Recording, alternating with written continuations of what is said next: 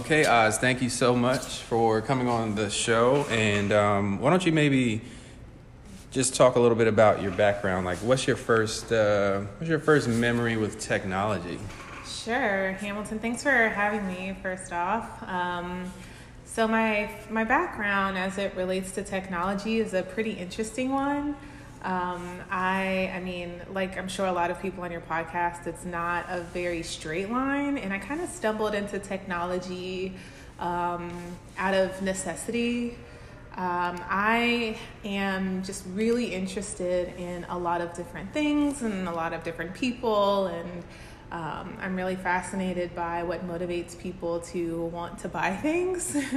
And so I got my first um, sort of foray into technology uh, out of undergrad. I studied economics, policy, and development in undergrad, which was a cool subject for me because, like I said, I like people and I love to understand what motivates them, what motivates economies, like large economies and small scale.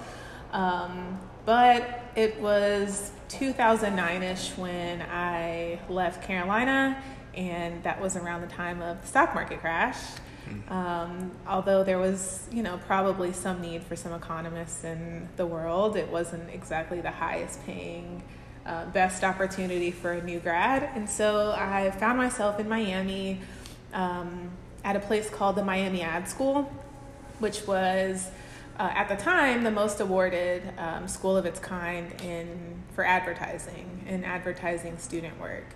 Um, but it was there that uh, I was studying creative development, art direction, um, and they were essentially building like self-sustaining one-man advertising agencies out of all of us. So we had hmm. to know how to develop the strategy behind a campaign. We had to know how to play, you know, do the media placements for campaigns. We had to understand how to put together the graphics. We, you know, we worked with brands directly for a lot of our projects. And so if a brand came in and said that they wanted, you know, at the time it was microsites and Twitter and Um, different mobile apps, we'd have to understand how to build those out um, or at least mock them up functionally and be able to give a demo. And so um, it was there that I kind of be- became sort of like this Swiss Army knife for mm-hmm. technologies, and mostly like creative digital technologies and some development technology.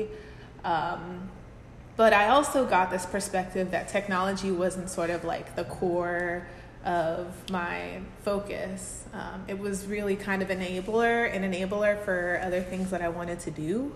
Um, and I got this mindset that if I wanted to create something or I had a vision for something that I wanted to make, um, you know, I would start with the idea first and then pretty much learn how to build it afterwards. And so I got this really diverse skill set of um, computer engineering and software design and development at Miami. But yeah, I would say two thousand ten, when I stumbled into Miami Ad School, was like the the spark that started this whole technology entrepreneur I stuff see. for me. Yeah. And prior to that, you had kind of you had been, you know, sort of like almost like a, I mean, like an ad sort of marketing track, and then you kind of saw where that, you know, overlap with sort of uh, like development and apps and that kind of thing. So I guess maybe walk through like uh, you know. maybe going forward, like after you're at the Miami Ad School, kind of like what's your first like thing that you do out of college? Like what'd you do?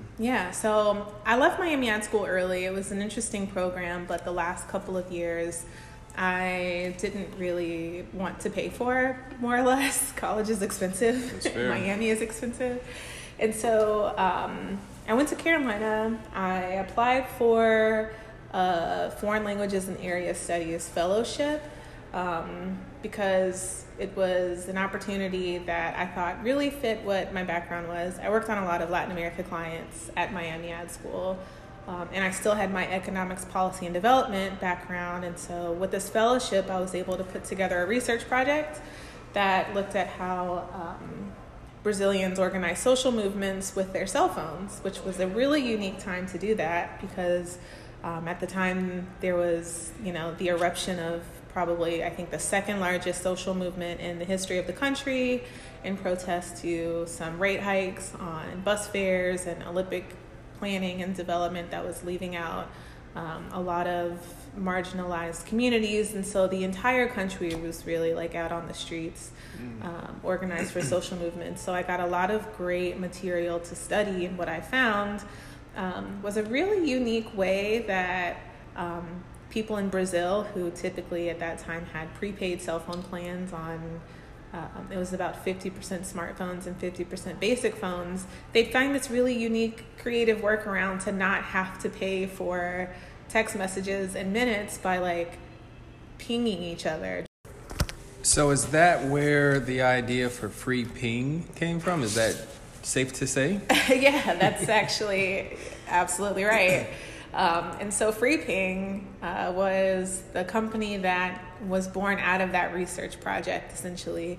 Um, I recognized that this drop calling behavior um, would be a really great way for people in places like Brazil with prepaid plans and basic feature phones uh, to be able to tap into streams of information without costing them any of their minutes, texting, or data credits. Um, and so that was the very first actual like software company that I had started. Um, it went pretty far. I think we, you know, we did a a decent angel raise. We won a lot of awards. We had a few corporate clients in different countries of the world, just like right here from Hampton Roads, we were building this. Um, but more than anything, it was a really great learning experience to understand um, how the world of startups works. I mean, it's kind of hard to witness that from a place that's, you know, not Silicon Valley or Austin, Texas or New York.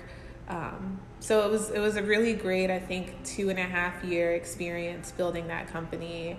Um, what do you think is important about places like Austin, Texas, or Silicon Valley, or New York that uh, kind of like brings those startups into such a kind of prominent position? Because it seems like, um, at least from the sort of journalism and the, you know, networking, you hear, you know, these are the places, um, and, you know, I know you have experience with a lot of this. What do you think is the, the magic sauce in a place like an Austin? Yeah, so I really think that um, it's just the network effects that you get when you have such a density of people working on companies like this. Um, I, I've spent a little bit of time in San Francisco, Um, around different startups, and there's a really supportive culture, and not just a very supportive culture amongst all the different startups, you know, like patting each other on the back and, you know, group hugs and all that, but um, there's a lot of like complimentary sort of support where, you know, if you have a, like Slack, for instance, um, is a product of really tremendous network effects. Um, a new messaging app, there's a lot of these out there, especially for, you know, corporate collaboration and teamwork and all of that stuff. Big Slack fan. Yeah. Um, well, I mean, um, the founders of Slack were really smart to infiltrate all of these different startups and say, you know, this is a much better way to communicate with people in your company, and you should try it out, and it's better the more people use it. And so it really exploded um, because of that. Um, I will say that there's also some drawbacks to being in, in cities like Silicon Valley and Austin, Texas, when it comes to building a company. I mean, it's just like tremendously saturated. Mm.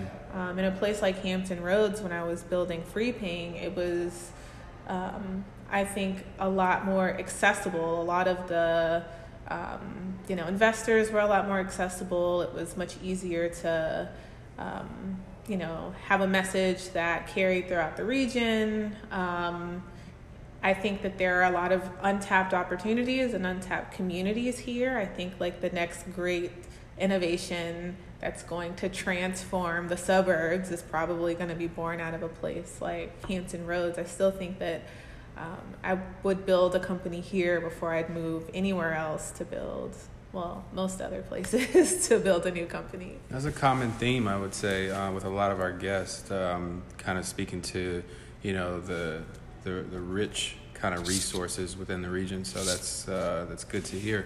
How did the kind of White House thing come about, or the Shark Tank thing? How did that, uh, when is that around the FreePing time? Yeah, so while I was building FreePing, we were inside of an incubator called the Peninsula Technology Incubator um, out in Hampton. Um, and this is really a story that speaks to like the access I was talking about before, but um, Peninsula Technology Incubator and the director of it at the time, Tom Flake, had been awarded an S B A grant um, to develop out more of their programming. And so they had a really um, close connection with the S B A. Um, and when the White House and Shark Tank and the S B A uh, were putting together this special feature on um, global innovators, I believe was the theme of the episode, so companies that were doing well um, while doing good, um, they reached out to some of their networks and partners with these various incubators and the directors at them, um, and they were like, yeah, let's, so who are some, you know, founders of companies that would be a great fit for this feature that we're doing? Um, and after a few interviews and um, callbacks and things like that, um, I, along with four other uh, entrepreneurs, some from the S B A network, others from different international entrepreneurship networks, Um, but I was one of the five selected to appear on this episode, and it was a whirlwind. It's been, I mean, it's continues to pay dividends. Um, uh, and I think that, yeah, had I been in some other saturated city and some other WeWork somewhere, I probably, who knows if my name would have bubbled up to the surface, but yeah, we just have like tremendous access here at Hampton Roads. Love that. And so maybe talk a little bit about some of your, you know, I don't want to say extracurricular activity, but maybe like your nonprofit and your kind of like community involvement type work. I know you've uh, been involved with like Global Shapers and different organizations. So maybe talk about like, how do you sort of develop yourself like outside of the workplace, and then kind of like, how do you sort of align yourself with different sort of causes and missions that Uh, maybe are important to you, or that you see an opportunity to impact? Yeah. So I, um, I mean, if you ask my boyfriend, he'll tell you that, or sorry, my fiance. Um, get that right. Yeah. Get that right. Oh, goodness. I mean, it's just like, I have to get used to it. So congratulations. Thank you. Um, he'll tell you that I spend way too much time doing way too many like other things, but I personally find that I'm like way more productive when I'm busy than when I, you know, have a lot of free time. And so I like to keep myself involved in different things that I really care about. Um, and they're usually along the theme of like entrepreneurial um, sort of initiatives. So even with the sort of community work that I do with Global Shapers, Um, one of the criteria for being considered a member of this community is an entrepreneurial sort of mindset. Um, the organization is a sort of child company of the World Economic Forum. They've set up these hubs in cities around the world. Hampton Roads is fortunate enough to have a hub, um, but our, we are charged with sort of taking on community projects Um, in an entrepreneurial sort of way around issues like climate change and gender parity. Um, and so we've had, uh, the Global Shapers Norfolk Hub has taken on some projects in those areas. We've got a workshop where we're teaching young girls um, about solar power development, product development. Um, we are working on outreach for the RISE Innovation Challenge, the Climate Change and Resiliency Challenge that's happening in Norfolk. Um, but I I like to find work outside of work that um, keeps me connected to the communities that I'm in. I mean, I like to go out and meet people. And so if I can meet them and have something really cool to talk about with like different projects that I'm working on, it's just all the better. Um, I get energy from people talking about things that they're passionate about, and likewise, I like to sort of give off that energy. Um, I'm on the Business Advisory Council for Versability, which provides jobs for people who are differently abled. They're also hoping to develop some entrepreneurial capabilities, helping small businesses with um, a lot of like product development. I used to use them for um, order fulfillment um, for my e-commerce company. And yeah, I mean, I've just got my hands in lots of different things. Love that. So, um, and I'm very similar, I'd say. Like, I'm kind of like, do a lot of things and find the thing in a lot of things, you know, like right, you can yeah. kind of have that momentum versus if you're just like standing in one place mm-hmm. or just like you're sitting at one point on a map. It's like, well, it's harder to get to the next point. So anyway, yeah. Um, what is, uh, and you do speaking, and I mean, we, we've been on panels together. So like, how do you kind of, you know, I guess like, What's what's your uh, how do you how do you approach panels, and how do you approach kind of public speaking? You did something with something in the water. How did how did that come about? What are some of the um, I don't know if it's tactics, but just maybe talk about your speaking and kind mm-hmm. of how that is a part of like you know your your personal brand. Yeah, so I would say that the speaking um, opportunities that I've had have really come along sort of passively. Um, another thing that my fiance will tell you is that I'm really terrible at self-promotion. Mm. Um, and so I find that a lot of these opportunities to be on panels and to give keynotes and things like that have come just from me meeting people and talking to them about what I'm passionate about. Um, it also speaks to, you know, access. I think that if people are aware of your like interest areas and what you're passionate about, and um, you sort of are able to stay top of mind for those subject areas, then when someone needs a panelist, they will know to reach out to you. Um, going forward, I think that I will start to make this a little bit more of an active endeavor, just because um, it's another one of those things that like has compounding effects, where if you're, the more people who can hear about what you're passionate about, the more often you will be sought out to, you know, speak yep. about those things. Um, but despite, you know, the whole, the Shark Tank thing and the being a founder and going and pitching and all of those things, I'm fairly introverted. Like I really mm-hmm. like to just, I recharge with considerable Netflix and ice cream and alone time. So totally get it. So what are you working on these days, and kind of what are you excited about for the new year? So I'm still um, in a million different places working on lots of different things. I like to explore just like business ideas that I have a hunch about by jumping out and doing. Um, I've learned a long time ago that I could sit down and analyze an idea for like infinity, but I'll never learn as much as if I just jump out and with an idea and, you know, try. As long as the risk is fairly low, or I've been able to like de-risk some of the higher risk things. That being said, um, I am working over at Zell Technologies as the innovation advocate. Jack Zell is a really great founder of that company, and he's also the first investor in FreePing. We've stayed really close.